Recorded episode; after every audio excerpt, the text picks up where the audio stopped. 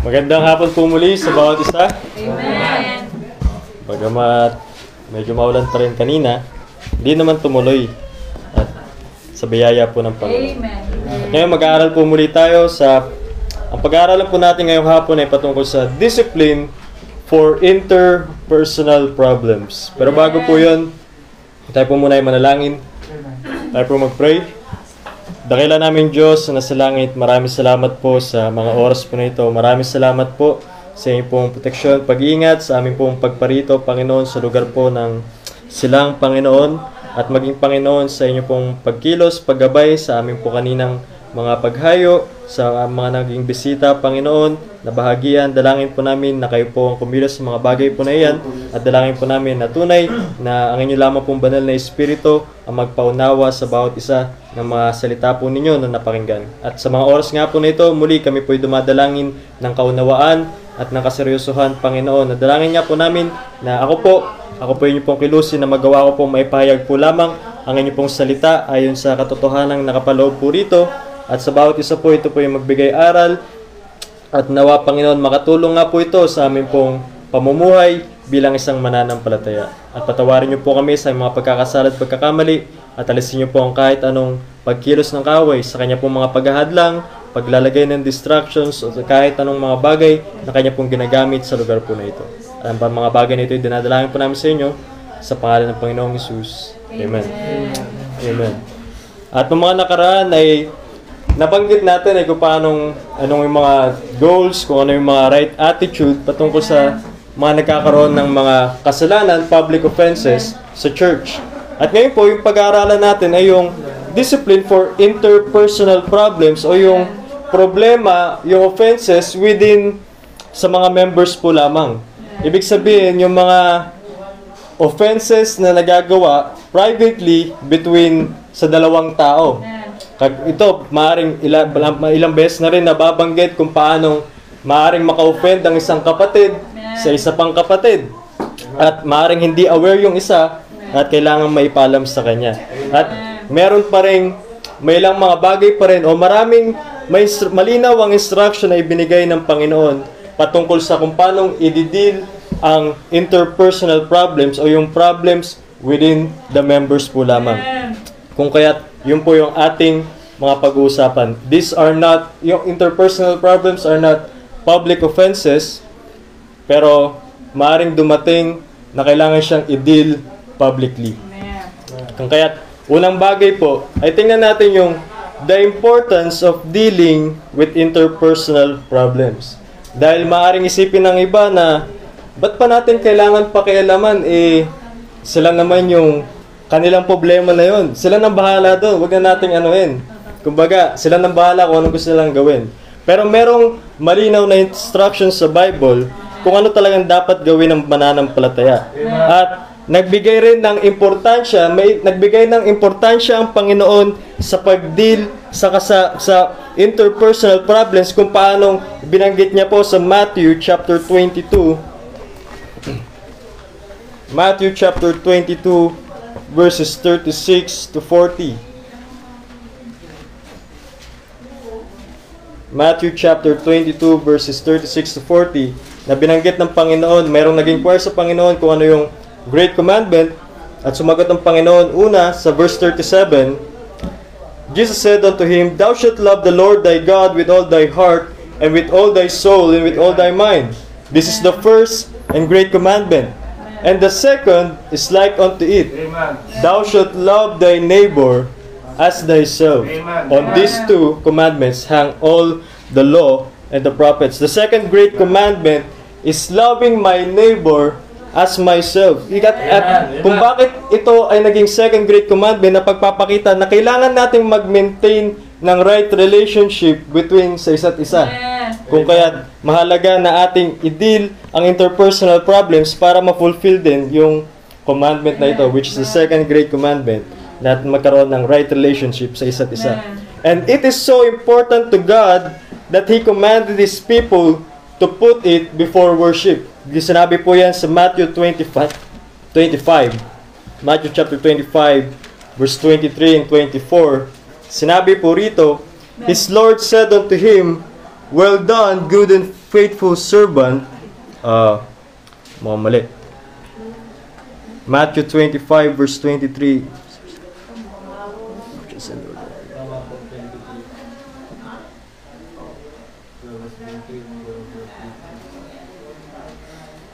Di.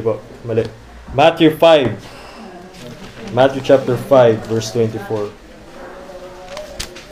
Matthew chapter 5 verse 24. Sinabi po, Leave there thy gift before the altar and go thy way.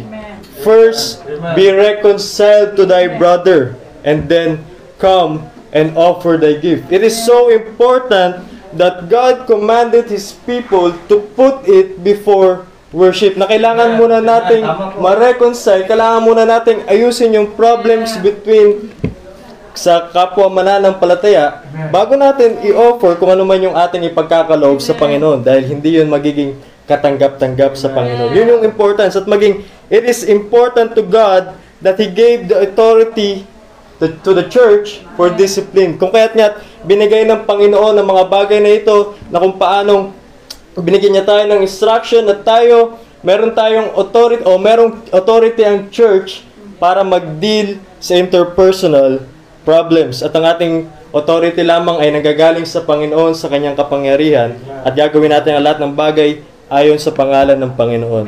At pangalawa, ah, taga lang. Yun.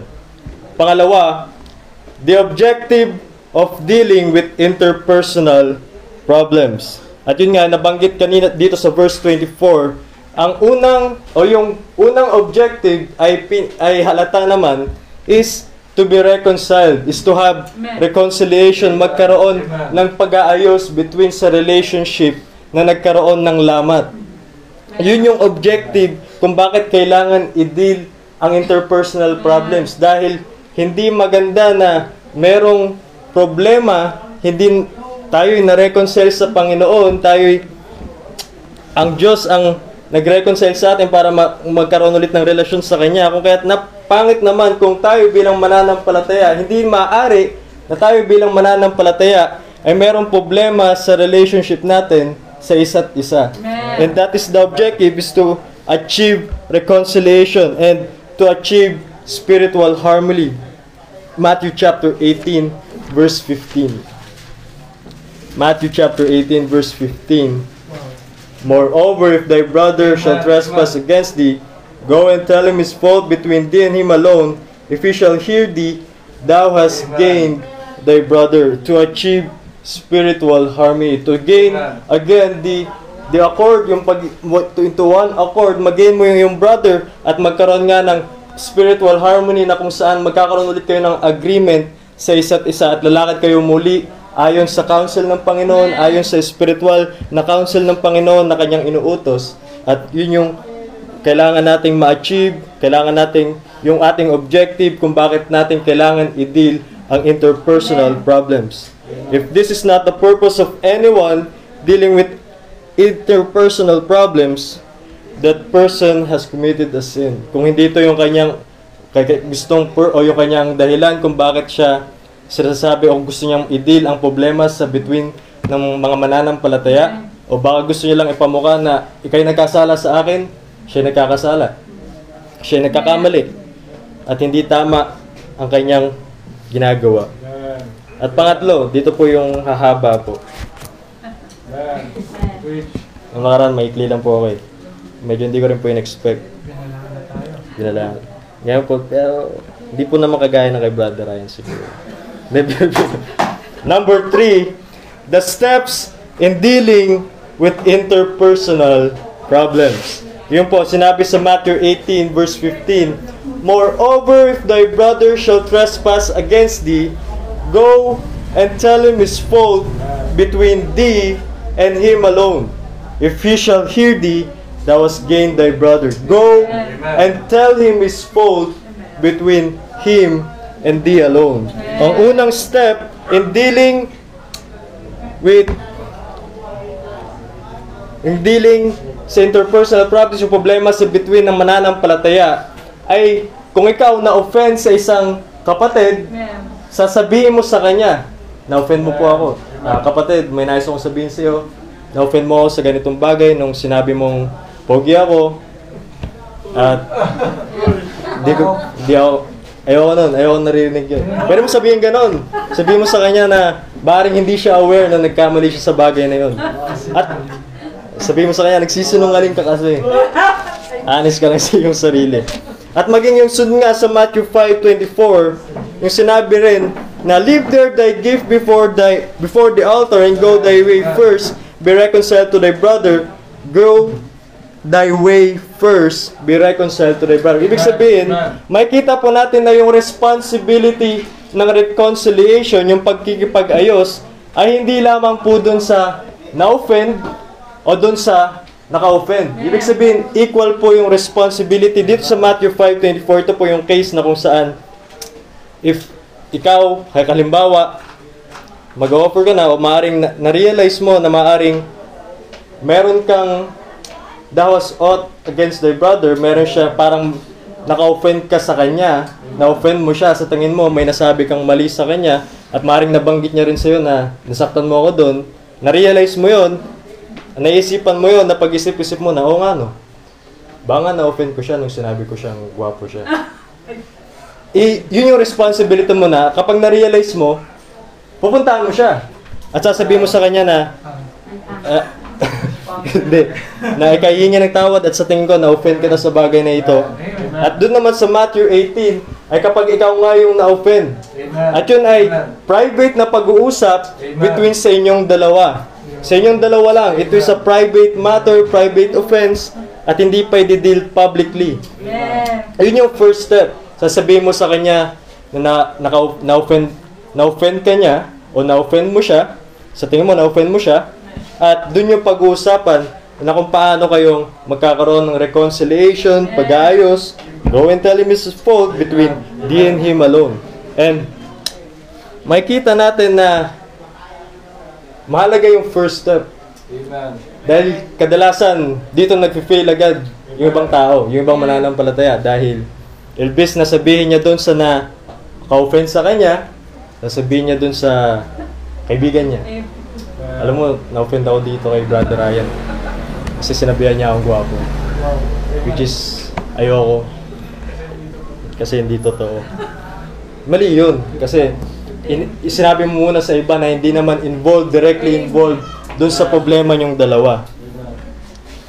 Kaya kailangan sa tuwing o kung darating man ang pagkakataon na maaaring sa atin merong maka-offend sa atin na kapatid, malinaw na ka-offend sa'yo, alam mong mali ang kanyang sinabi, sabihin mo sa kanya, between thee and him alone, privately, maayos na pakikipag-usap. At sa tuwing at sa pagkakataon rin na imimit natin ang isang brother o sasabihin natin sa kanya yung fault niya, mahalaga rin na hindi lang tayo pumunta sa kanya para sabihin sa kanyang mali ka at hindi ka na makikinig. Ibig sabihin, kailangan rin ng mag-lend tayo ng ear. Kailangan rin na tayo'y matuto rin pakinggan kung ano man ang kanyang maring excuse o defense dun sa bagay na yun. Sinabihan lang kitang pogi kasi yun talaga yung tingin ko eh. Oh, kahit, kahit hindi talaga. Maring ganon. Pero mahalaga lang, pero hindi natin basta mahalaga, sabihin natin sa kanya privately ang kanyang offense at handa ka rin makinig. Pero, kung siya ay magiging hard-hearted, hindi niya tatanggapin, hindi, sa tingin ko hindi naman na, hindi kita na-offend. Sa tingin ko tama naman yung sinabi ko eh. Hindi ako makikinig sa'yo. Bahala ka dyan. Doon po yung second step.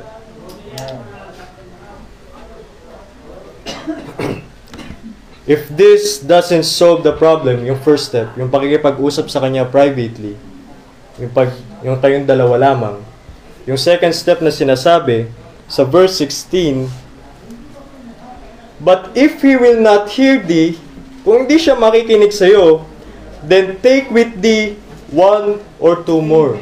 Magdala ka ng isa o dalawa pa as a witness, that in the mouth of two or three witnesses, every word may be established. Magdal- magsama ka na kung di talaga siya nakinig, ayaw niyang ayaw niyang makipagayos, ayaw niya nang hindi siya nakinig sa iyo, hindi kanya pinagbigyan para maayos ang inyong problema na maliit na lang sana, pwede na maayos sa pagkakataon na yun. Magdala ka pa ng isa o dalawa.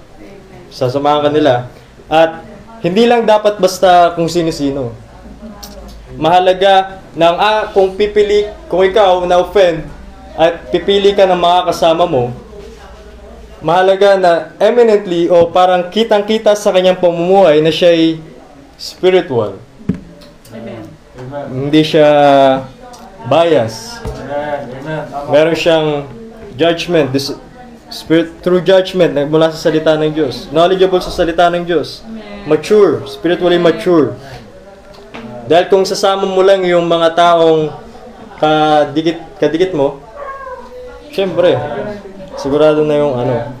Kung kaya magsasama ka ng dalawa pa, at pag-uusapan nyo yung patungkol nga sa offense na nagawa sa'yo, upang ang lahat ng mapapag-usapan ay ma-establish o ma- mapag-usapan ng mabuti, ma-judge ng mabuti kung sino ba talaga yung sabihin nating mali, kung malinaw ba talaga, kung na-offend na ba tal- kung nakaka-offend ba talaga yung kanyang ginawa o hindi, kung naaayon ba sa salita ng Diyos yung inyong sinabi, at kaya kailangan yung dalawang witnesses, kailangan ng dalawang kasama. Sila yung magpapatunay rin na ito nga, maaaring magpatunay, maaaring siya, mas, mas makinig pa yung taong yun, yung naka-offend, dun sa dalawa mong kasama. Amen. Lalo na kung yung sasama mo ay mga, siguro, pastor. Amen. Pero, pwede rin naman siguro. Pwede rin naman. Maganda yun kung ano sakali. Pero kung hindi naman kinakailangan, basta spiritually mature, merong judgment, nagaling sa Panginoon, knowledgeable sa Bible, Amen. dahil kinakailangan ng pagiging makajos at maging ng totoong wisdom sa bagay na iyon. Kailangan talaga madil ng mabuti ang mga bagay na iyon ayon sa prinsipyo ng Panginoon. At hindi lamang para pahiyain ng kung sino man o para mapakita lang na ikaw ang tama. Ang nais nga natin ay ma-reconcile, mare- magkaroon ng reconciliation at pag-aayos. Kung kaya't hindi hindi walang lugar dito yung pride at kung meron man nagpakita ng pride, kailangan niya siguro maaaring kailangan lang ng ibang counselor, may ibang mga tagapamagitan upang makinig at upang kung makapagbigay sila ng in- ng counsel mula sa salita ng Diyos, ay maaaring pakinggan sila, pakinggan sila nung naka-offend. If this doesn't solve the problem, the offended brother should take one or two witnesses. Yun yung pangalawa. And the brethren selected by the offended should or should be very judicious and eminently spiritual. And sound judgment and ardent pity will be needed. Piety, pity, piety. And pangatlo, kung hindi pa rin talaga, hindi pa rin talaga umubra, ayaw niya pa rin pakinggan. Sinama mo lang yung dalawa kasi close kayo eh. Kung- kapatid mo yan eh. Kung ano man, hindi pa rin siya nakinig. Ayaw niyang pakinggan yung sinabi mo. Ayaw niyang makinig, ayaw niyang tanggapin na na-offend mo siya. Ito na yung pangatlo. Sa verse 17. Verse 17. And if he shall neglect to hear them, tell it unto the church. Tell it unto the church. And he shall neglect to hear them. Amen. Kung hindi pa rin siya makikinig. Kung hindi pa rin siya makikinig sa dalawa mong kasama, ayaw niya pa rin tanggapin ang kanyang pagkakamali, ayaw niyang tanggapin na siya naka-offend, dito napapasok yung church. Dito napapasok na kung saan ang private offense, yung private na pag-uusap sana ay mabubrot into public. Na kung saan ang buong church malalaman na ganito, na-offend mo ako dahil nga sinabi mo, sinabihan mo akong yun. At sa tingin ko, mali yun. Sasab sasabihin niyo sa buong church, malalaman ng buong church. At magkakaroon ng council patungkol sa bagay na yon. At sasabihan niyo naka-offend. Sasabihan niyo naka-offend. Kumbaga, pwede nating makita na ito yung last opportunity para magkaroon ng reconciliation bago ipataw yung discipline na susunod. Amen. Kung maayos sa bagay nito, dit, maaaring dito na magtapos. Mag okay na, mag okay na yung problema, magkakaayos na, magkakaayos na sila, tatanggapin niya, oh, nagkamali ako sa'yo. Mali ako sa aking sinabi na ganito ah. Hindi ko na ulit sasabihin kung ikay na-offend sa bagay na yun. At sasabihin niya rin sa buong church at magkakaroon ng kaayusan at magkakaroon muli ng maayos na paglakad at pagsunod ang buong church. At lalo tigit yung dalawang nagkaroon ng problema. This may be the last opportunity for reconciliation before taking severe disciplinary measures. At pang-apat, but if he neglect to hear the church, let him be unto thee as a hidden man and a publican. And if he neglect to hear the church, kung hindi niya pa rin papakinggan yung church, ayaw niya, mapak ayaw niya makinig sa buong church, sinasabihin na siya, kung talagang napatunayan na ikay nagkamali, mali yung ginawa mo, mali yung yung sinabi, na-offend mo si brother na ganito, na-offend mo siya sa yung sinabing ganito. Pero ayaw niya pa rin pakinggan, hindi. Kinakampihan niyo lang siya kasi, ano ba siya? Siya favorite. Ma- ano, malakas, baskog. Baskog. Malakas siya sa inyo, baskog siya sa inyo. At ayaw niya talagang makinig sa buong church. He will be as a hidden man, as a publican. Hidden man, kagaya ng isang hindi ligtas. Kagaya ng isang hindi mananampalataya. Ituturing siya ng buong church na parang isang hindi ligtas, hindi nakakilala sa Panginoon. Pero hindi siya pagbabawalan na umatid ng church. Dahil kahit ang mga hindi mananampalataya, hindi naman natin pinagbabawalan tumungo sa church. Maliban na lang siguro kung talagang siya nagwawala at talagang nanggugulo sa kaayusan ng church. As a hidden man, as a publican, not allowed to have ministry or participate in church business and ordinances. Hindi na siya allowed maging song leader, mag-preach, mag puma, sumama sa mga visitation, maging sa Lord's Supper, Amen. maging sa ibang mga pagtitip, special pagtitipon ng church. Amen. Hindi na siya papasamahin sa mga ganon. Mawawalan siya ng access sa ganong bagay.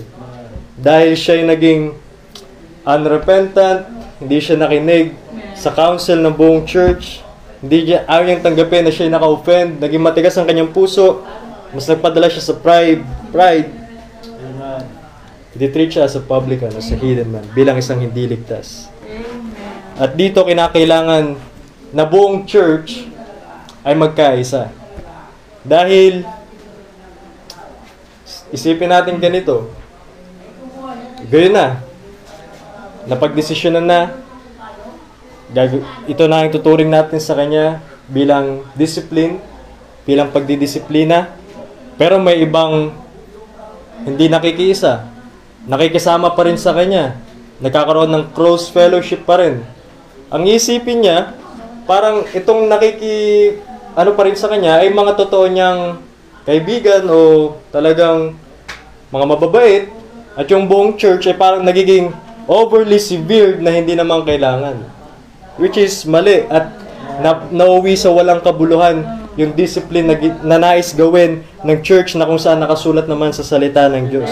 Kaya kinakailangan na ito'y seryosohin at magkaroon talaga ng pagkakaisa ang buong church, magkaroon ng, ng pagsunod sa kung anong napagdesisyonan hanggang sa siya'y magpakita ng evident na repentant, magkaroon siya ng makikita sa kanya yung fruits of repentance, fruits meet for repentance, at saka siya bago tatanggapin, magkakaroon siya ng public apology sa church. And this purpose is for him to be ashamed. Amen. Para mahiya talaga siya sa kanyang ginawa. Amen. Hindi lamang niya parang hahayaan na, okay lang pala eh. Okay lang pala kahit hindi ako makinig dun sa nagsasabi sa akin na, na-offend ko siya. O parang nagkamali ako sa kanya. Kasi, ganun pa rin naman eh. Meron pa rin naman akong mga kasama. Mga kasama ko pa rin yung mga gusto kong samahan. Okay lang, kahit di na ako makapag-soul-winning. Hindi ko naman gusto yun. Maring sabihin yun. Pero gusto ko po yun. Hindi pa ako yun. gusto po na dapat nararapat na gusto niyo ng isang mananampalataya. Ibahagi ang kaligtasan na kanya rin pong natanggap. And this is a serious church business. Ito po yung may kaseryosohan. Binigay ito ng Panginoon kung paano ito i-deal. Ang mismo ang Panginoon sa Kristo ang nagsalita, nagturo ng bagay na ito. At nararapat na ang bawat isa nga ay magkaisa dahil sinabi sa verse 18, Verily I say unto you, whatsoever ye shall bind on earth shall be bound in heaven. And whatsoever you shall loose on earth shall be loose in heaven. Kung ano mang natin dito sa mundo, ay ganun din sa langit. Kaya, ma at tayo'y maging seryoso sa bagay nito. Kung sakali mang dumating ang pagkakataon na kailangan nating i-perform ang disciplinary actions na ito, disciplinary measures between interpersonal problems na private offenses na brought into public at talagang magawa natin ito sa espiritu ng katotohanan, sa espiritu ng Panginoon at ayon pa rin sa kanyang prinsipyo. At yun lamang po, yun lamang po. Yung tatlong bagay, the importance of dealing with interpersonal problems, the objective of dealing with interpersonal problems, and the steps in dealing with interpersonal problems.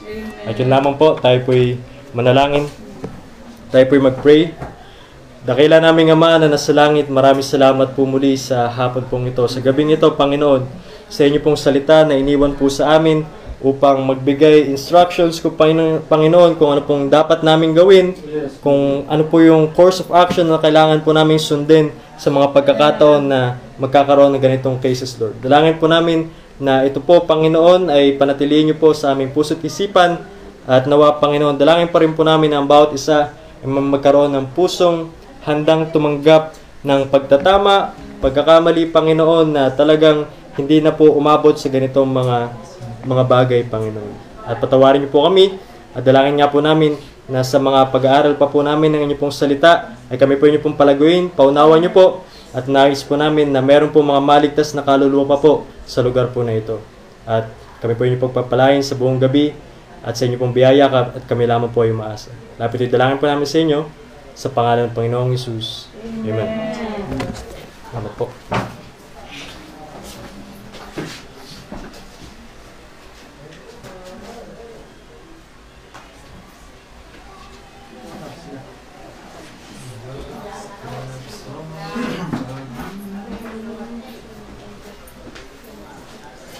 Kung lahat lang ng mga mananampalataya, lahat lamang ng mga simbahan na mga Baptist churches ay i-apply yung mga natutunan natin ngayon, mga napakinggan natin ngayon, siguro maraming maliligtas, maraming magkakasundo ngayon, maraming hindi lumaking problema, marami sigurong na-resolve ngayon. At saka, wala sigurong sama ng loob. Amen. Kasi pag, pag may sama ka ng loob, sasabihin mo agad eh. Amen. At ah, kung kayo po ay sumusubaybay sa amin pong pag-aaral ng Salita ng Diyos, maraming salamat po. Kung ikaw naman ay nanonood ngayon as a replay, ay ah, why don't you pray and ask the Lord to ah, speak to you at ito yung i-apply mo na prinsipyo sa iyong buhay. Huwag niyong palakihin ang problema. Ah, kapag kayo ay nasaktan, sabihin nyo, nasaktan kayo doon sa nakasakit sa inyo. Ano, Dave? Wala akong tinutukoy dito. Ah, baka ako. Baka ako. Emeline, pakikuha mo nga yung kita. Ayan. Si Lance ba ay kanina pa natin kasama o ngayon? Ah, okay. Thank you, Lance. Kasi sabi ko, hindi kita nakita kanina eh. At Amen. sa tingin ko kailangan ipakilala natin si Lance kay Meroy. Para yung gupit nila joke. Pero, nagpagupit sila ng nakaraan Lance eh. So, pag-pray natin si Lance dahil um, welcome na welcome tayo sa bahay ni Lance. Wow. Never pa akong pumunta sa bahay ni Lance at kumatok. Ewan ko lang sa inyo ha, na hindi sinabi ni Lance na tuloy po kayo, pasok po kayo. Ganun lagi si Lance, welcome tayo sa kanya palagi. At, uh, and for that, Lance, thank you ha. Dahil welcome kami. Alam namin na, alam mo, lagi naming isip sa aming mga kalooban ay, Lord, sa tuwing kami tatanggapin ng tao, hindi naman talaga kami ang tinatanggap nila. Ang Panginoon at ang kanyang salita. Sa tuwing tayo naman ay tatanggihan, ganun din. Amen.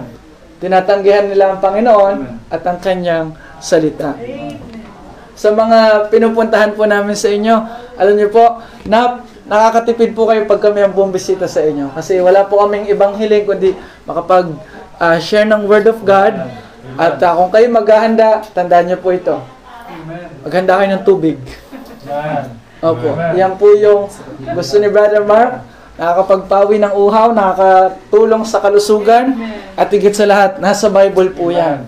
Opo. Sino mang magbibigay sa kanyang lingkod ng tubig, walang sinabi doon soft drinks, kape, ano, biro lang ha, baka maging issue pa. Pero syempre, ano, ako po ay, ano po ako, water lover. I am water lover boy. Opo. So, without further ado, maraming salamat sa lesson. Uh, alam niyo yung kina-cover ni Brother Robert, sabi ko sa kanya, Brad, i-cover mo tong lesson na ito. Ah, pinako-cover ko yun sa kanya dahil dapat siya muna ang makaano nun. Amen. Um, tapos, sinashare niya sa atin, huwag kayong sasama ang loob kapag kayo ay tinamaan. Amen. Kunyari si sister, si brother, meron pala kayong sama ng loob. Hindi nyo nilalabas. Mahirap yan. Opo, mahirap po yan. Sabi, sabi nung isang Bible teacher, katulad yan ng isang sugat. Mahirap kapag hindi dumugo, tapos sa loob, nagkaroon ng infeksyon. Nakamamatay. Kaya pag nagkaroon ng sugat, magandang dumugo sa labas eh, kaysa sa loob. Opo. Napaganda po. No? So, tayo po ay makakapakinig ngayon ng natatanging bilang. At ah, alam niyo po, encouragement sa amin yung mga kababaihan dahil kumakanta sila. Sabi ko, sa mga susunod naman, mga lalaki naman kakanta. So, salitan lang, salitan. Sa susunod na linggo, babae ulit. Okay. So, tawagin ko po ang mga kalalakihan. Mga, para umawit po para sa Panginoon. Awitin po namin ay Sweet by and by na Tagalog.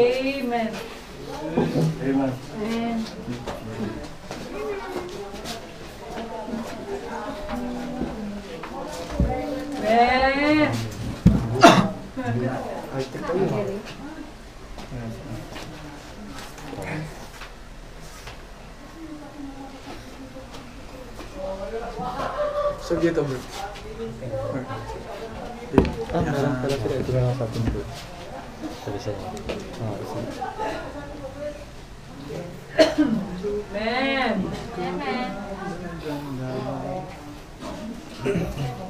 One, two, three, sing.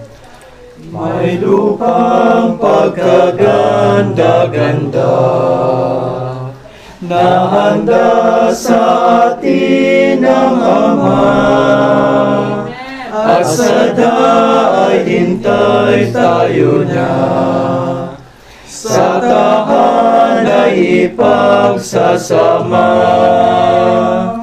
Panahon, panahon masaya, masaya kung tayo ay salubungin niya. Masaya, panahon masaya, masaya. Sa langit tayo'y magkikita. Sa baybaying sakdal ng ganda. Awit natin di magmamaliw. Ang hilahil do'y wala na Kapayapa ay sa sa atin Panahon masaya, masaya Kung tayo ay salubungin niya Masaya Panahon masaya, masaya Sa langit tayo'y magkikita Sa amang nasa kalangitan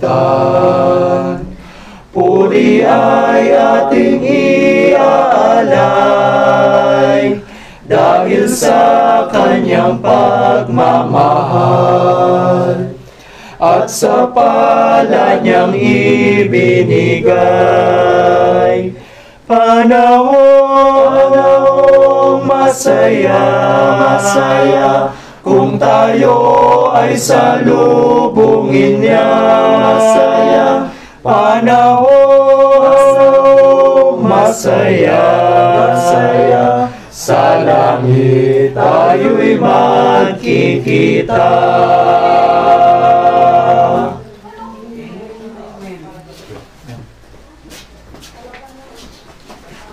Amen. Masaya po ba kayo? Amen. Dapat lang po masaya tayo. Amen po ba? Amen. Sabi ng Bible, kung ikaw ay nalulungkot, maging masaya ka. Rejoice evermore. Amen. Amen. At ah, ah, gusto ko sanang sundan yung ah, tinuturo ni Brother Robert kanina sa Matthew chapter 18. Alam niyo po, napakahalaga sa amin ang Matthew chapter 18 verse 15 up to verse number 20. I make it a commitment ah, nitong mga nakaraang taon na every year, every year, tinuturo ko yung Matthew 18, 15 to 20. Hindi pwedeng wala sa loob ng isang taon. Opo, yung ah, mga verses na yon. Matthew 18, verse 15 to 20. Ayaw naming makalimutan yon na kapag meron kaming problema sa kapatid, ang pinakamabisa at ang pinakamainam na gawin ay kung anong sinasabi ng Bible. Amen.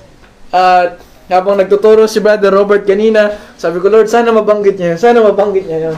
Opo. Amen. Pero dahil hindi niya nabanggit, ah, babanggitin ko sa inyo. Siyempre, hindi ko naman sinabi sa kanya. Pero alam niyo po, there are challenges po in applying those um, scriptures, those principles. And Amen. ang gusto kong mabanggit ni Brother Robert, it takes courage Amen. Amen. para ma-apply mo yon. Amen. Opo. Amen. It always takes courage to do the right thing. Amen. Opo, kailangan malakas ang loob mo. Buo ang loob. Opo. Hindi lang baskog. Kumbaga, ah, ah, baskog. Baskog ang kasing-kasing. Dapat yung puso mo ba, handa at ah, malakas. Kasi, gagawin mo yung kalooban ng Diyos. Pag ginawa mo yan, syempre sa Satan, ayaw niyang gagawin mo yung tama. Ah, marami mga bagay eh. Ah, na-preach ko yung counterpart nun. Apat na bagay na ginagawa ng isang Kristiyano kapag masama ang kanyang loob sa isang tao. Oh, tapos ginamit namin yung verse na yun. Sabi ko, una, chinichismis niya. Yun sabi ni Brother Robert, amen po ba? Sinasabi niya agad sa ibang tao. Amen. Pambira yung si brother ah. Pambira yung si sister ah. Wala ka sa ayos ah. Ano, Opo, sasabihin niya agad sa ibang tao. Amen. Hindi naman masama yun, pero hindi yun ang unang hakbang, sabi nung aral natin kanina. Amen. Sasabihin mo, pero pangalawang ano na yun, pangalawang step na yun eh. Amen po ba?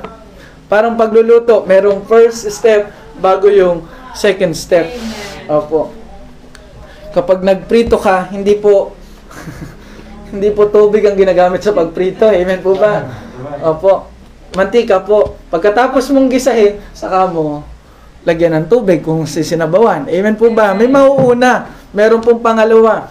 At ah, nais ko po na buksan natin ang ating mga Bibles sa Matthew chapter 7. Amen. Matthew chapter 7 verse number 1 up to verse number 5.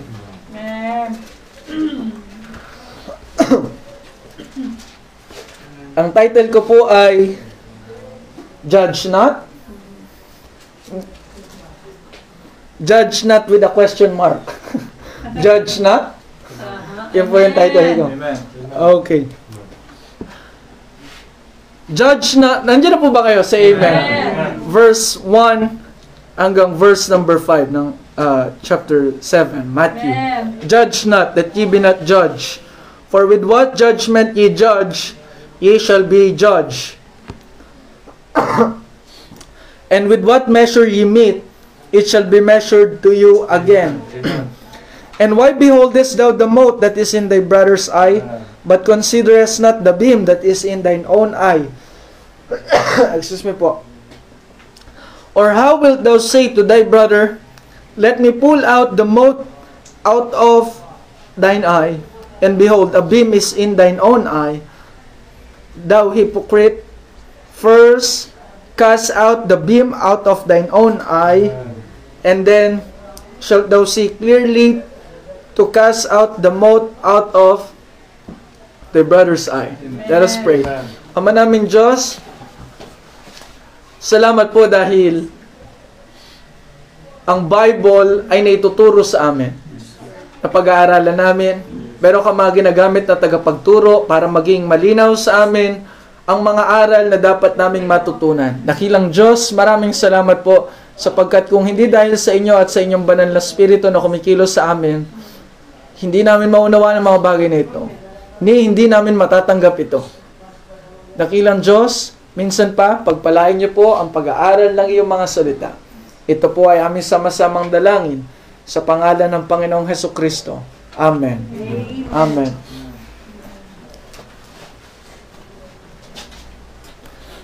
Maraming mga tao ang nagsasabi na masama ang pagiging judgmental.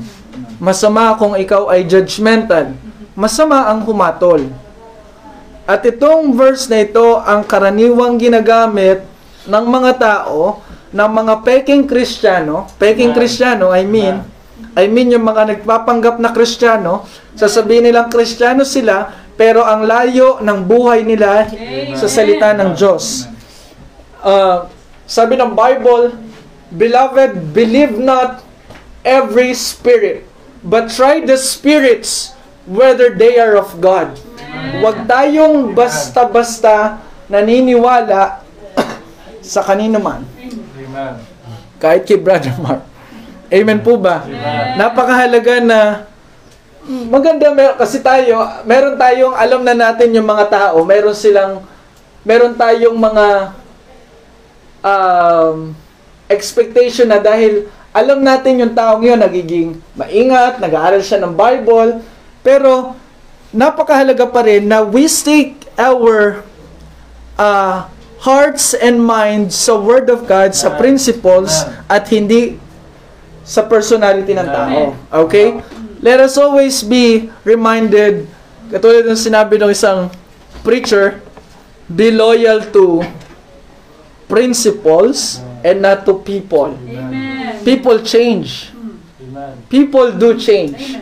Si Brother Mark is bound to change. Amen. But God forbid na magbago ako ah, patungo sa pagiging, alam yun, dapat for better, not for worse. Amen po ba? For growth, not for ah, coldness. Mga kapatid, sinabi ng Bible na huwag humatol upang ikaw ay huwag hatulan. Pero hindi sinabi ng Bible na masama ang lahat ng uri ng paghatol, ng paghusga. Oxford Dictionary defines judgment as the ability, the ability, judgment or making a judgment is the ability to make considered decisions. So, para sa atin, ang pagbibigay ng hatol, ng husga, o pagbibigay ng judgment ay hindi in itself masama. Opo. It is a neutral. Opo, pwedeng mapasam, pwedeng maging masama, pwedeng maging ah, mabuti. Walang masama agad pag sinabing ah, judgmental ka. It means, pag sabing judgment, you are making a decision, having a discernment, and making a distinction sa mga bagay-bagay. Let us say, for example, bibili ka ng ulam. Bibili ka ng lutong ulam. You are making your own judgment sa pagbili ng ulam. Amen. Tatanungin ka ng tindera, ano pong gusto nyo? Opo. Ano pong gusto nyo? Doon pa lang, You are making a judgment. Kung ano yung gusto mo. Ano yung decision mo Amen. doon sa iyong gagawin. Let us say, umuulan. Ako kaya ay papasok sa trabaho o hindi? May pagpipilian ka. And for you to judge uh, what is going to be your decision is not a wrong thing. Hindi, ah, umuulan, papasok kaya ako o hindi? Sa tingin ko, wag na lang ako mamili kasi masamang Okay, wag na lang ako mamili. Doon na lang ako sa gitna. Wala na lang akong gagawin. See? Hindi po yon. To make judgment also means uh, having uh, your own discernment. Nadidiscern mo, napiperceive mo yung mga bagay na uh, tama ba o hindi. It is also to distinguish. To judge means to distinguish. Yung malalaman mo yung pinagkaiba. Opo, malalaman mo yung pinagkaiba. The Greek word judge means to distinguish or decide. And it is oftentimes with basis. Yung word na judge ay binibigyan ng mundong ito ng ibang ibig sabihin. Kaya napapasama yung word na judge dahil binibigyan nila ng masamang ibig sabihin. Masama naman po talagang manghusga. Kapag padalos-dalos ang panghuhusga. Amen. Amen po ba? Amen. Masama naman po talagang humatol. Kapag walang basihan ang paghatol. Amen. Po ba? Pero hindi yun ang tinutukoy dito ng Bible. Hindi lahat ng judgment na nasa Bible ay walang basihan. Hindi lahat ng sinabi ng Bible na mag-judge ay yung padalos-dalos na pag-judge. Let us open our Bible on John chapter 7. Wow, Matthew 7, John chapter 7, Amen. verse 24. John chapter 7, verse 24. The Bible says, Judge not, oh, napansin niyo po? Judge not, wag humatol, judge not according to appearance. Wag humatol nang nakaayon lang sa panlabas, appearance on yung panglabas, yung nakikita lang. Sa panlabas lang na panghusga. Opo, panlabas lang na anyo. But, judge righteous judgment. Amen. Amen. Pinagbawalan ba talaga tayo ng Diyos na humatol? O merong mga ilang klase ng paghatol na ipinagbabawal ng Diyos? Sa tingin ko, yung pangalawa ang tama at mas nakikita natin dito sa Bible. Sabi ng Bible, huwag kang humusga, humatol ng aayon sa nakikita, kundi humatol ng matuwid na paghatol. Amen. Maraming klase ang matuwid na paghatol. Amen. Opo, ibig sabihin, um, kapag ikaw ay humatol, isang ma- isang matatawag na isang matuwid na paghatol, ang isang paghatol na walang kinikilingan tao. Amen. Opo, Amen. pagiging matuwid yan. Amen. You are uh, uh, making a judgment or paghatol base sa kung ano yung nakalatag na ebidensya. Hindi sa kung sino ang nasasakdal at kung sino ang nagsasakdal. Amen. Amen. Opo. Ah,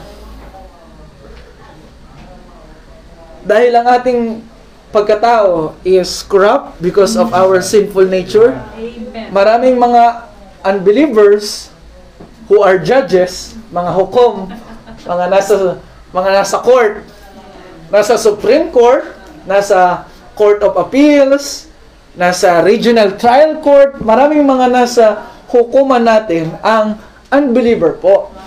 Wala silang biblical perspective, wala silang biblical knowledge. Amen. Pero meron silang profesyon, meron silang mga basihan na pinag ah, ah, babasihan. May mga ebidensya silang pinagbabasihan. Meron silang mga inaral paano humusga ng tama. Amen. Kahit na kahit na magkagayon pa, because of our sinful nature, we tend to judge wrongly. Amen. At nagkakaroon tayo ng we have our we have our own biases. Amen po ba? Amen. Ah, ito siguro kasi ah, dahil nakita mo yung tao na ito eh. O kaya, ito ang gagawin ko dahil ganito. Mga kapatid, yun ang ah, yun ang gusto ng Diyos na ating iwasan. Amen. Yung humatol ng ganitong uri ng paghahatol. Amen. Pero doon sa nabasa natin sa chapter 7 ng Matthew, sabi ng Bible, Judge not that ye be not judged. Gagamitin ito ng mga nasa LGBT community para sabihin, o di ba sabi ng Bible sa inyo, huwag nyo kaming hatulan kasi kayo rin naman hahatulan. Hindi po yun ang ibig sabihin dito ng Bible. Sabi ng verse number 2, ipinaliwanag ng verse number 2. Mga kapatid, nais ko ipaalala sa inyo, lalo tigit yung mga nanonood sa programang ito. When, when defining words, when defining Bible words, the context is important to consider. Kailangan tignan mo kung paano binanggit yung salita na yon doon sa kontekstong pinag-uusapan. Tignan niyo mga kapatid sa verse number 2.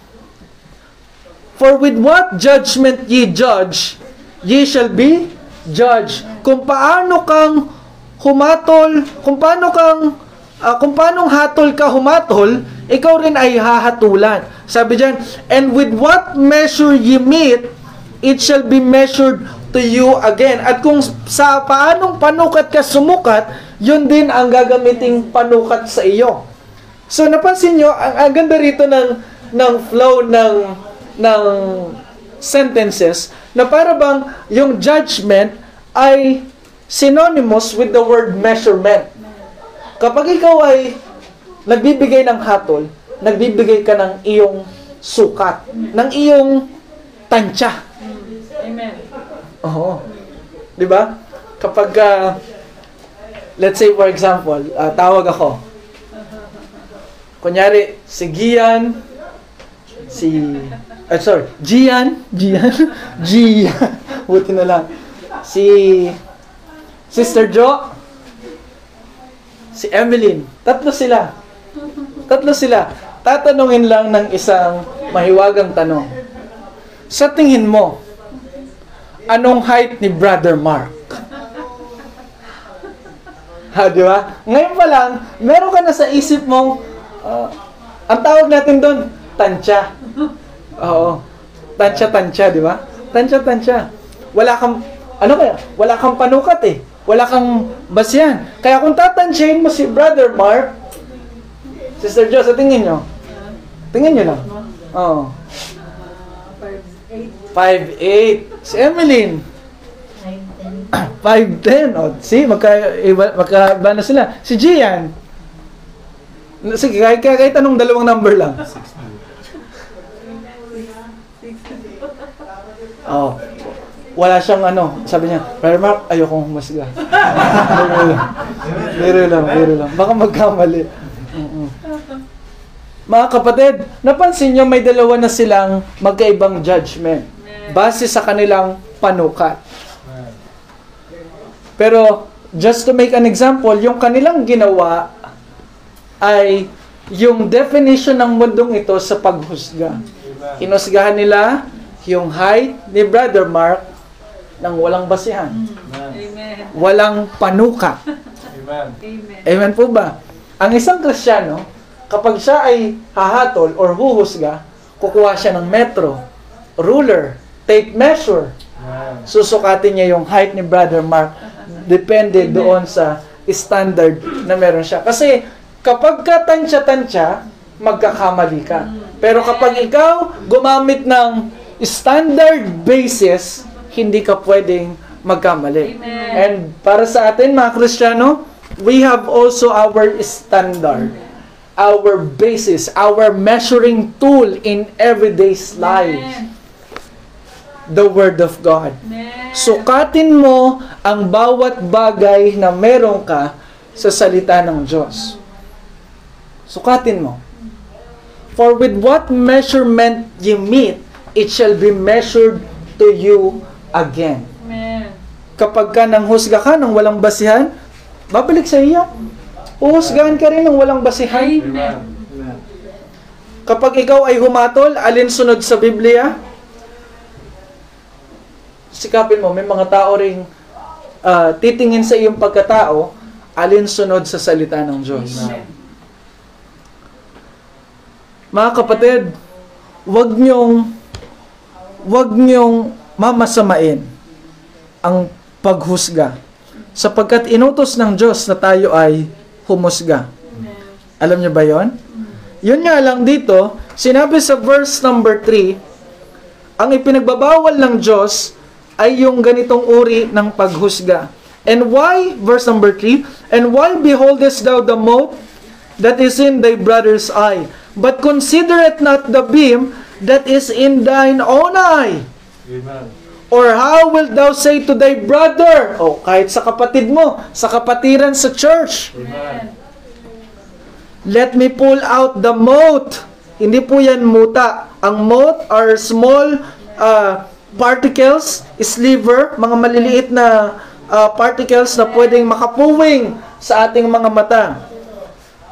Let me pull out the mote that is in thine eye, and behold, a beam is in thine own eye. The Lord Jesus, the best example we ever had when Amen. uh, making judgment, lahat ng ginawa ng Panginoong Sokristo na paghusga ay tama Amen. at Amen. ah, naayon sa salita ng Diyos. Maraming mga tao magsabi, bakit mo ginagawa yan? Bakit ta? Ganyan, bakit ganyan? Di ba? Pero tama lahat ang kanyang ginawa. Tayo rin mga kapatid, kapag tama yung ginagawa natin, pwede rin tayo maging mali sa ibang mga tao. Posible din po yun. Tama na yung ginagawa mo, mali pa rin ikaw sa paningin nila. Pwede pala yun? Opo. Amen. Pwede, pwede po yun. Amen. Ang tinutukoy dito ng Panginoong Sokristo, yung meron kang pupunayin sa, sa kapatid mo na maliit na bagay, hindi mo nakikita na meron kang malaking bagay na dapat baguhin sa iyong buhay. Amen. May kapuna-puna sa buhay mo. Pero ang pinapansin mo, yung mga maliliit lang na mga bagay sa iyong kapatid. Amen. Opo. Para bang sabi ng ah, Bible, ito yung mga katangian ng mga Pariseo, yung mga false teachers. Um, sinasala nila yung mga yung mga insekto pero pinapapasok nila yung mga kamelyo. Biruin mo yan. Yung mga maliliit na mga bagay, binubusisi nila. Pero yung mga malalaking bagay, pinapayagan lang nila. May ganong passage sa Bible, di po ba? Mga kapatid, ang tawag po dito ng Bible is on verse number 5. Thou hypocrite. Ang tawag ng Bible dito is hypocritical judgment. Meron kang pupunayin sa ibang mga tao, pero ikaw din naman gumagawa nun. Amen. Yun nga lang, sabi ng Bible dito, mas malala ka pa. Amen. Okay, kasi sabi, mote lang yun nasa kanya eh. Small particle lang eh. Particle, science, amen? Amen. Particle, maliit lang eh, amen po ba? Pero ikaw, merong beam, biga, laki nun. Amen. Ano biga? Wala tayong biga di uh, ano biga yung mga na, mga malalaking ah, structure parts sa mga buildings para maging matibay. Ah, kapag ka meron mga bagong gawang building or yung pag ano pa yung skeleton pa lang yung structure nila, hindi pwedeng hindi mo makikita yung biga. Makikita talaga yung lalaki nun eh. Mm. Mga kapatid, ito yung iwasan natin. Amen. Kaya nga, kapag ka meron tayong nakita, di ba, related doon sa tinuro sa atin kanina ni Brother Robert, Amen. Una, wag mong sabihin sa ibang mga tao. Pangalawa, wag mo i-public naman. Amen. Oo. Amen. Kasi yung iba ganun eh. Oo. Sasabihin niya. Kunyari, na-open, ah, may na-open kay Sister Jo. Kunyari lang. Kunyari lang, Sir Jo, may na-open. Ay, sabi na Brother Robert, kailangan sabihin ko kay Sister Jo. Pagkatapos ng Bible study, nakatayo na ang lahat, nandito pa, Sister Jo, alam mo, na-open daw sa iyo. Ito yung ginawa, eh, narinig ng lahat. Sabi, mali pa rin yun, amen po ba? Kasi yung tinuro sa atin kanina, between thee and him alone lang dapat muna. Amen. Po ba? Dapat kayo lang muna. Sister Jo, pwede ba kitang makausap saglit? Amen. Mhm. Merong isang young lady sa church, ginawa niya yung Matthew 18. Apo. Na-open siya sa isang lalaki sa church. Bago mag Lord Supper, last Lord Supper, Lord Supper, kinausap niya yung lalaki. Sabi niya, Brother, pwede ba kitang makausap saglit? Tinanong nung brother, ah, sis, ano ba yan? Personal ba yung, ano ba, dapat tayo lang? Opo, ah, kumbaga ganun. Sabi niya, o sige kapatid, dito tayo. Sabi ni sister, Brother, naalala mo yung ganito, ganito, ganito? Na-open ako sa iyo noon eh. Na-open ako sa iyo. Parang, sinabi naman ni sister ko ano talaga yung nasa puso niya. Private. Dalawa lang sila. Sabi ni sister, maganda yung spirito ni sister. He, uh, uh, she did the right thing. Opo. She did the Bible, she did it in the Bible way. Kung paano tinuro ni Brother Robert. Sabi niya, alam ko nag-joke ka lang nun eh. Pero na-offend ako eh. Mga kapatid, sabi ni brother, kasi sabi ni sister, pero alam mo brother, humingi ako ng tawad sa'yo kasi ilang buwan kitang ano eh, ang sama ng ano ko sa'yo. Kasi hindi ko agad sinabi sa'yo eh. Parang gano'n, nag, nag ano na siya. Humingi rin ng sorry. Etong si brother, okay din siya. Sabi niya, alam mo sister, wala kang kasalanan. Ako ah, dapat mag-sorry. Kasi hindi naman sasama, hindi ka naman magiging ganun kung hindi nangyari yun eh. Oh. Kaya ako ang humihingi ng tawad. Sabi ni sabi ni brother na ganun. Mga kapatid, kung ganun lang lahat tayo, no? Oo. Amen. Hindi yung Amen. sasabihin ko nga kay Sergio mamaya. Pero sa harap nilang lahat. Manda ka. Maririnig to ni Sister Jessica. Kaibigan mo pa naman yun, ha? Parang ganun. Amen. Okay? So mga kapatid, kung paano natin ginagawa itong mga bagay na ito, tandaan nyo, what goes around, comes around. Babalik din sa iyo. Amen. Amen? Kaya mga kapatid, alam nyo, ah, nasabihan ako ni Pastor Benji, alam niyo po, makwento si Brother Mark, pero nabanggit ni Pastor Benji, alam mo Brad, malihim ka eh. O minsan may mga bagay ka na na alam, basta nililihim mo lang, di mo sa... Sabi ko lang kay Pastor Benji, Pastor, maaaring alam ko yung bagay na yun, pero pinanalangin ko na hindi ko sana nalaman. Oh. Pero hindi ko binabanggit dahil alam kong hindi ako yung taong dapat magbanggit. Amen.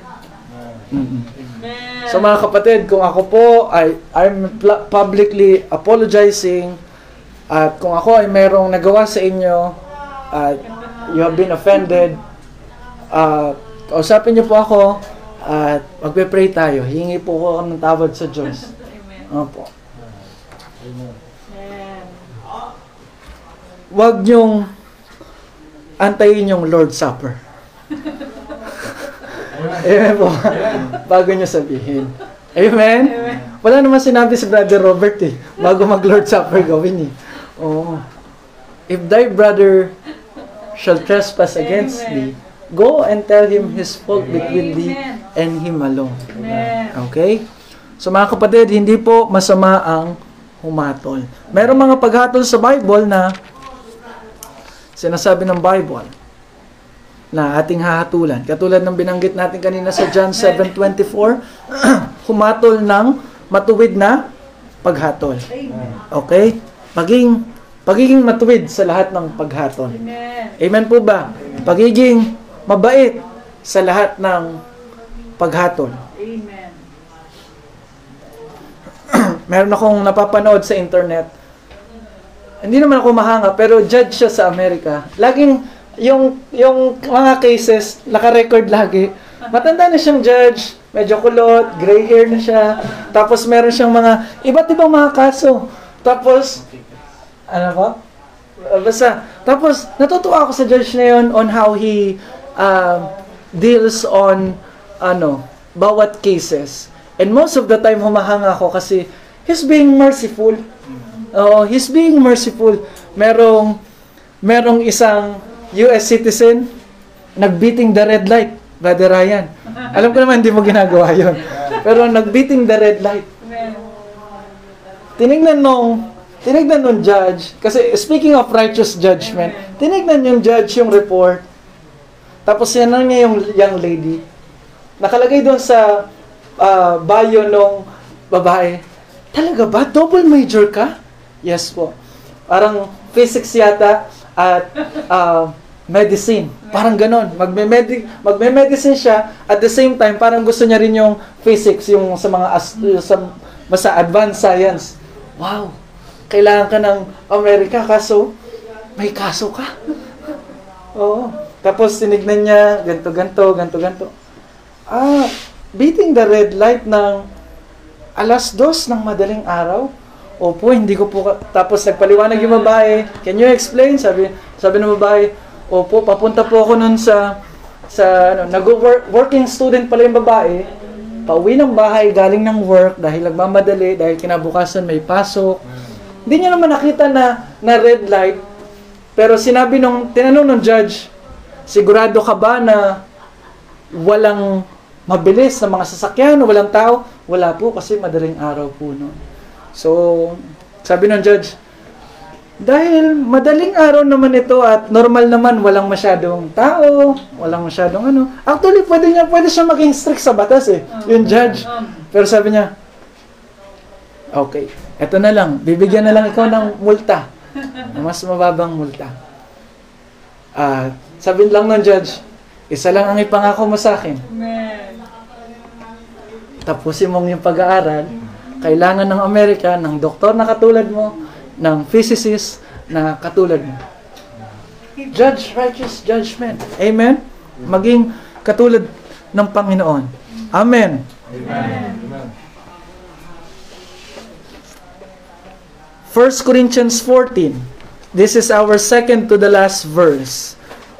1 Corinthians 14, 29. Sabi ng Bible, kapag tayo nakikinig ng salita ng Diyos, siguraduhin natin salita ng Diyos yung pinakikinggan natin.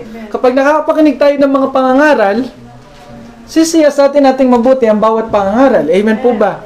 Alam niyo mga kapatid, nung napunta ako sa Baptist Church, akala ko dati lahat na ng mga sasabihin ng mga Baptist, ay tama. Oo, yun ang mga, kasi alam ko nasa tamang church ako, nasa tamang ah, religion ako, Bible yung ginagamit namin, akala ko lahat ng lalabas sa pulpito tama. Nalaman ko nung, nalaman ko hindi pala, nung simula na ako mag-preach. Amen. Amen po ba? Amen. Opo. Nung nagsimula na ako mag-preach, hindi pala lahat ng nangangaral ay tama. Amen. Amen? Amen. 1 Corinthians 14, verse 29. Amen. Sabi ni Apostle Paul, Let the prophets speak. Let our preachers, our pastors, our evangelists speak. Two or three. Dalawa o tatlo, bahala kayo. Tayo, meron tayong tatlo lagi, no? May dalawa dito, may isa doon. Sabi ng Bible, merong dalawa o tatlo at yung isa doon, and let the other, let the other judge. Let the other judge. Amen. Kapag tayo mga Baptist, kapag nakakapakinig tayo ng ng online preaching, tapos nakita natin, katoliko yung nagpe-preach. Nagkakaroon tayo ng, ano, di ba, testing mindset. Tinitignan natin kung ano yung tama doon sa mga sinasabi. Ganito, ganito, ganito. Pag nakapakinig tayo ng Iglesia ni Cristo, nagkakaroon tayo ng testing mindset. Alam natin, hindi tama lahat ang sasabihin niya. Pwede nga lahat ng sabihin niya, mali eh. Lalo na sa pagka-Diyos ni Yeso Cristo. Amen. Amen. Amen. Sa kanila, tao lang. Pag nakarinig tayo ng Adventist, nakarinig tayo ng Mormons, pag nakarinig tayo ng Apostle-Apostle dyan, pag napakinggan natin si Kibuloy, sabi niya, magparehistro na kayo, malapit na ang deadline.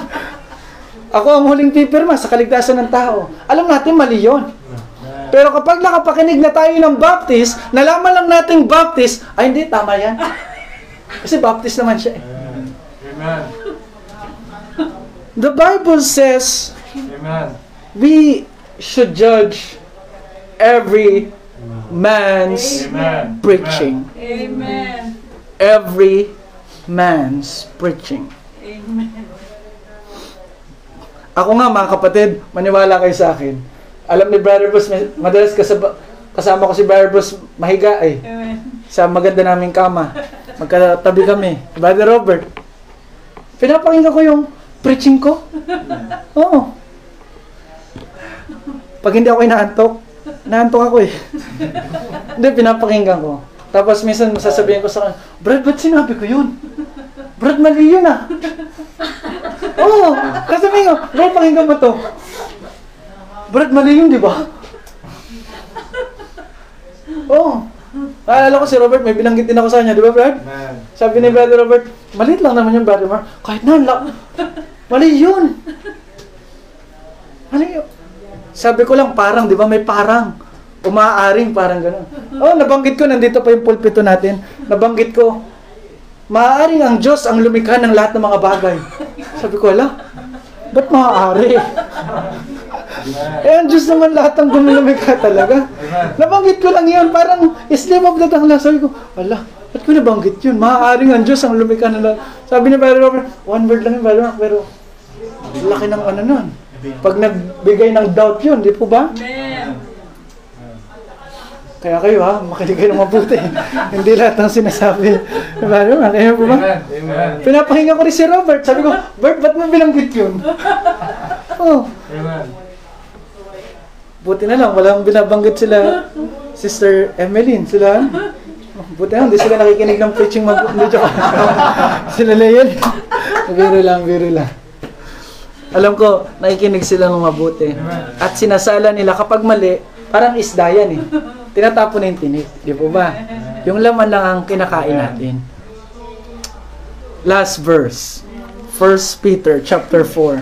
Alam niyo, nap napakaganda nitong verse, itong last verse na to. At often neglected para sa akin or uh, ignored, hindi alam ng ibang mga mga Baptists, ng mga Christians. 1 Peter chapter 4 verse 17. For the time is come that judgment must begin at the house of God. Wow. Saan mag-uumpisa ang paghatol? It will begin, it should begin, it must begin at the house of God. It is on our church. Mga kapatid, bago pa tayo magkalat sa labas, dapat ayusin na natin dito pa lang sa loob. Amen. Amen. Bago natin punahin ang karumihan ng labas, tignan natin kung malinis ang ating kaloob, yung ating loob. Amen po ba? Because, first and foremost, God will begin His judgment sa mga simbahan Amen. Amen. on our house. Amen. And if it be first begin at us, what shall the end be of them that obey not the gospel of God? Sa atin mag-uumpisa ang hatol ng Diyos. Amen. Sa atin. Mga kapatid, are we not to judge or are we to judge righteously? The Bible speaks of righteous judgment. Amen po ba? Kaya pag may sinabi sa iyo ang isang tao, hatol, at nakita mo ito sa Bible, Amen. righteous judgment. Amen. Righteous judgment. Judge not according to appearance. Amen. Judge not according to appearance, but judge righteous judgment. Wow, may memory verse na agad tayo. Amen. Amen? Tayo pong lahat ay ah, manalangin. Ama naming Diyos, maraming salamat po sa mga pagkakataong ito. Thank you Lord for ah, giving us uh, a visitor at uh, nakapakinig po ng Word of God. Salamat po sa mga Bible studies um, na namin kanina, Salvation, Discipleship uh, class kanina doon sa kabila, maging sa uh, Believers class dito po. At uh, dalangin po namin Lord na ang preaching ngayon ay magbigay ng uh, biblical principles sa amin at ito yung i-apply namin. All these things we ask and pray and give thanks in Jesus' name. Amen. Amen.